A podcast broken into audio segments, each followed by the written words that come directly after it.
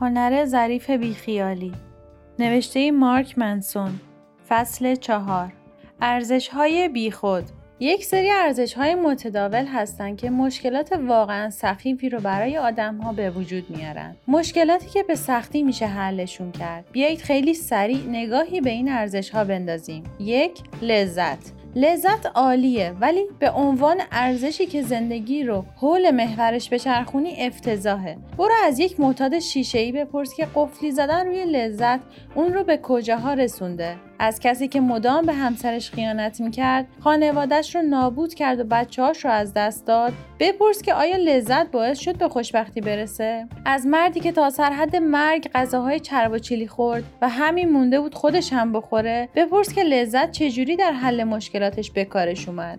لذت یک خدای تقلبیه. تحقیقات نشون داده کسانی که انرژیشون رو روی لذتهای سطحی متمرکز می‌کنن در نهایت استراب بیشتری دارن. از لحاظ عاطفی بیثبات و افسرده تر هستند لذت سطحی ترین نوع رضایت از زندگیه. و در نتیجه راحتتر از هر چیزی به دست میاد و راحتتر از هر چیزی از کف میره. ولی با این وجود لذت اون چیزیه که 24 ساعته هفت روز هفته به ما عرضه میشه و تبلیغاتش همه جا هست. همون چیزیه که ما روش قفلی می‌زنیم. ازش برای سر کردن و پرت کردن حواسمون استفاده می‌کنیم. ولی لذت اگرچه در زندگی در دوزهای معینی لازمه ولی به خودی خود کافی نیست. لذت علت شادکامی نیست بلکه معلولشه. اگه بقیه چیزها رو درست انجام بدی ارزش ها و معیارهای درست درمون لذت هم خود به خود به عنوان یک محصول جانبی ظاهر میشه. دو موفقیت مادی.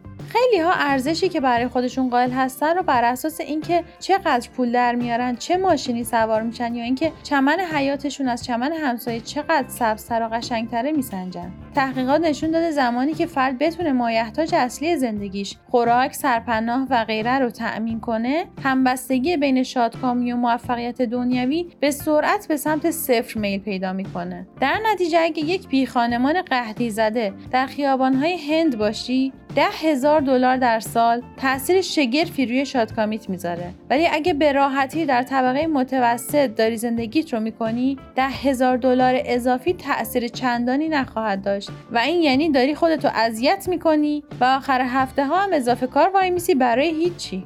مشکل دیگه ای که بیش از حد ارزش دادن به موفقیت مادی ایجاد می‌کنه خطر اولویت دادنش نسبت به ارزش های دیگه است. ارزش مثل صداقت پرهیز از خشونت و همدلی وقتی آدم ها خودشون رو نه بر اساس رفتارشون بلکه بر اساس مدال ها و مقام هایی که در جامعه جمع آوری می‌کنن میسنجن نه تنها کم عمق و سطحی هستن بلکه احتمالا عوضی هم هستن.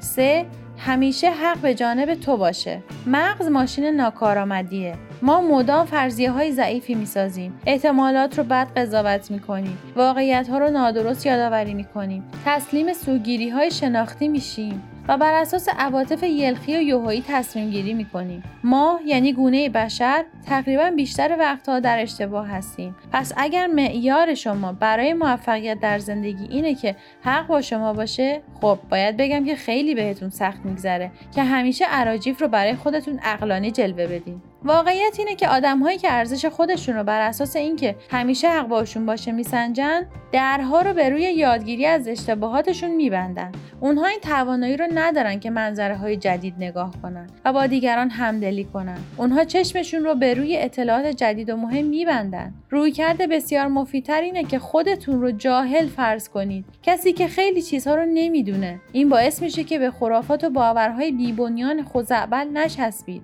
و همیشه روحیه یادگیری و رشد رو در خودتون زنده نگه دارید. چهار چنگ زدن به مثبت اندیشی. یک عده هم هستن که زندگیشون رو بر اساس تواناییشون برای مثبت بودن در مورد تقریبا همه چی میسنجن. شغلت رو از دست دادی؟ عالی! این فرصتیه که رویاهات و علاقت رو دنبال کنی. شوهرت بهت خیانت کرد و با خواهرت بود؟ خب حداقل متوجه شدی که اطرافیان چه جور آدمهایی هستن. بچت داره به خاطر سرطان حنجره میمیره؟ خب حداقل مجبور نیستی که پول درس دانشگاه بدی. اینکه نیمه پر لیوان رو نگاه کنی چیز بدی نیست. ولی حقیقت اینه که بعضی وقتها زندگی خیلی بده و سالم ترین روی کرد به این قضیه اینه که بهش اعتراف کنی و بپذیریش. انکار حسهای منفی می‌تونه به حسهای منفی عمیقتر و مزمنتر یا حتی اختلالهای عاطفی منجر بشه. مثبت اندیشی مداوم یه جور تفره رفتنه. نه یه راهکار درست حسابی برای مشکلات زندگی. مشکلاتی که اگر معیارها و ارزشهای درستی داشته باشی می‌تونن شما رو قدرتمندتر کنن و حتی بهتون انگیزه بدن. ببین واقعا قضیه خیلی ساده است. کارها خوب پیش نمیرن. آدمها میرن رو مخمون. این چیزها حالمون رو بد می‌کنه. و این اوکیه. حسهای منفی یک قسمت ضروری از سلامت عاطفی ما هستند. انکار این منفیجات یعنی ابدی کردن مشکلات و نه حل کردنشون. کاری که با احساسات منفی باید کرد می‌دونی چیه؟ باید یک به روش معقول و پذیرفته شده ای اون رو ابراز کنی و دو یه جوری ابرازش کنی که همسو با ارزشات باشه. بذار یه مثال برات بزنم. یکی از ارزش های من پرهیز از خشونته. در نتیجه وقتی از شخص خاصی خیلی عصبانی میشم اون عصبانیت رو ابراز می‌کنم. ولی خیلی هم سعی می‌کنم که با مشت نکوبم توی صورتش. ایده رادیکالیه. می‌دونم. ولی این عصبانیت نیست که مشکل ماست. عصبانیت طبیعیه. بخشی از زندگیه. عصبانیت توی خیلی از موقعیت ها چیز سالمیه. یادتون باشه که احساسات چیزی جز بازخورد نیستن. مش زدن توی صورت آدم ها این مشکله. خود عصبانیت مشکل نیست. عصبانیت فقط یک پیام رسانه برای مشت من توی صورت تو. تقصیر رو ننداز گردن پیام رسان. بنداز گردن مشت من یا صورت خودت. وقتی خودمون رو مجبور می‌کنیم که همیشه مثبت اندیش و مثبت نگر باشیم وجود مشکلات زندگی رو انکار می‌کنیم. و وقتی مشکلات رو انکار می‌کنیم این فرصت رو از خودمون می‌گیریم که اونها رو حل کنیم و شادکامی به بار بیاریم. مشکلات یه جور حس معنا و اهمیت رو به زندگیمون اضافه می‌کنن. در نتیجه اگر از مشکلاتمون جا خالی بدیم یک هستی بیمعنی خواهیم داشت. در بلند مدت تموم کردن یک ماراتون ما رو از خوردن یک کیک شکلاتی خوشحالتر می‌کنه. بزرگ کردن یک بچه ما رو از پلی استیشن بازی کردن خوشحالتر می‌کنه. شروع یک کسب و کار کوچیک با رفیقامون در حالی که به نون شب محتاجیم ما رو از خرید یک لپتاپ جدید خوشحالتر می‌کنه. این فعالیت ها استرس زیادی دارن. شیره آدم رو می‌کشن و اغلب اوقات ناخوشایندن. از اونان که باید مشکل پشت مشکل رو تحمل کنی. ولی با این وجود از معنادارترین و پرشعفترین چیزهایی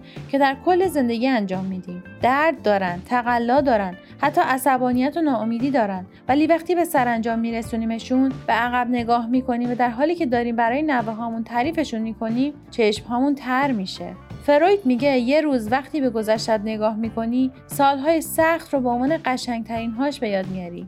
برای همینه که این ارزش ها لذت موفقیت مادی همیشه حق به جانب تو باشه مثبت اندیشی ایدئال های سخیفی برای زندگی هستند برخی از خفنترین لحظه های زندگیمون نه خوشایند هستند نه موفقیت آمیز نه آشنا و نه مثبت. نکته اینجاست که باید چند تا ارزش و معیار درست حسابی رو در خودمون تثبیت کنیم و اون وقته که لذت و موفقیت خودشون میان سراغمون. اینها اثرات جانبی ارزش های خوب هستند. خودشون به خودی خود فقط سرخوشی های پوک هستند. برای ارتباط با ما آیدی صوفی underline couple را در اینستاگرام جستجو کنید.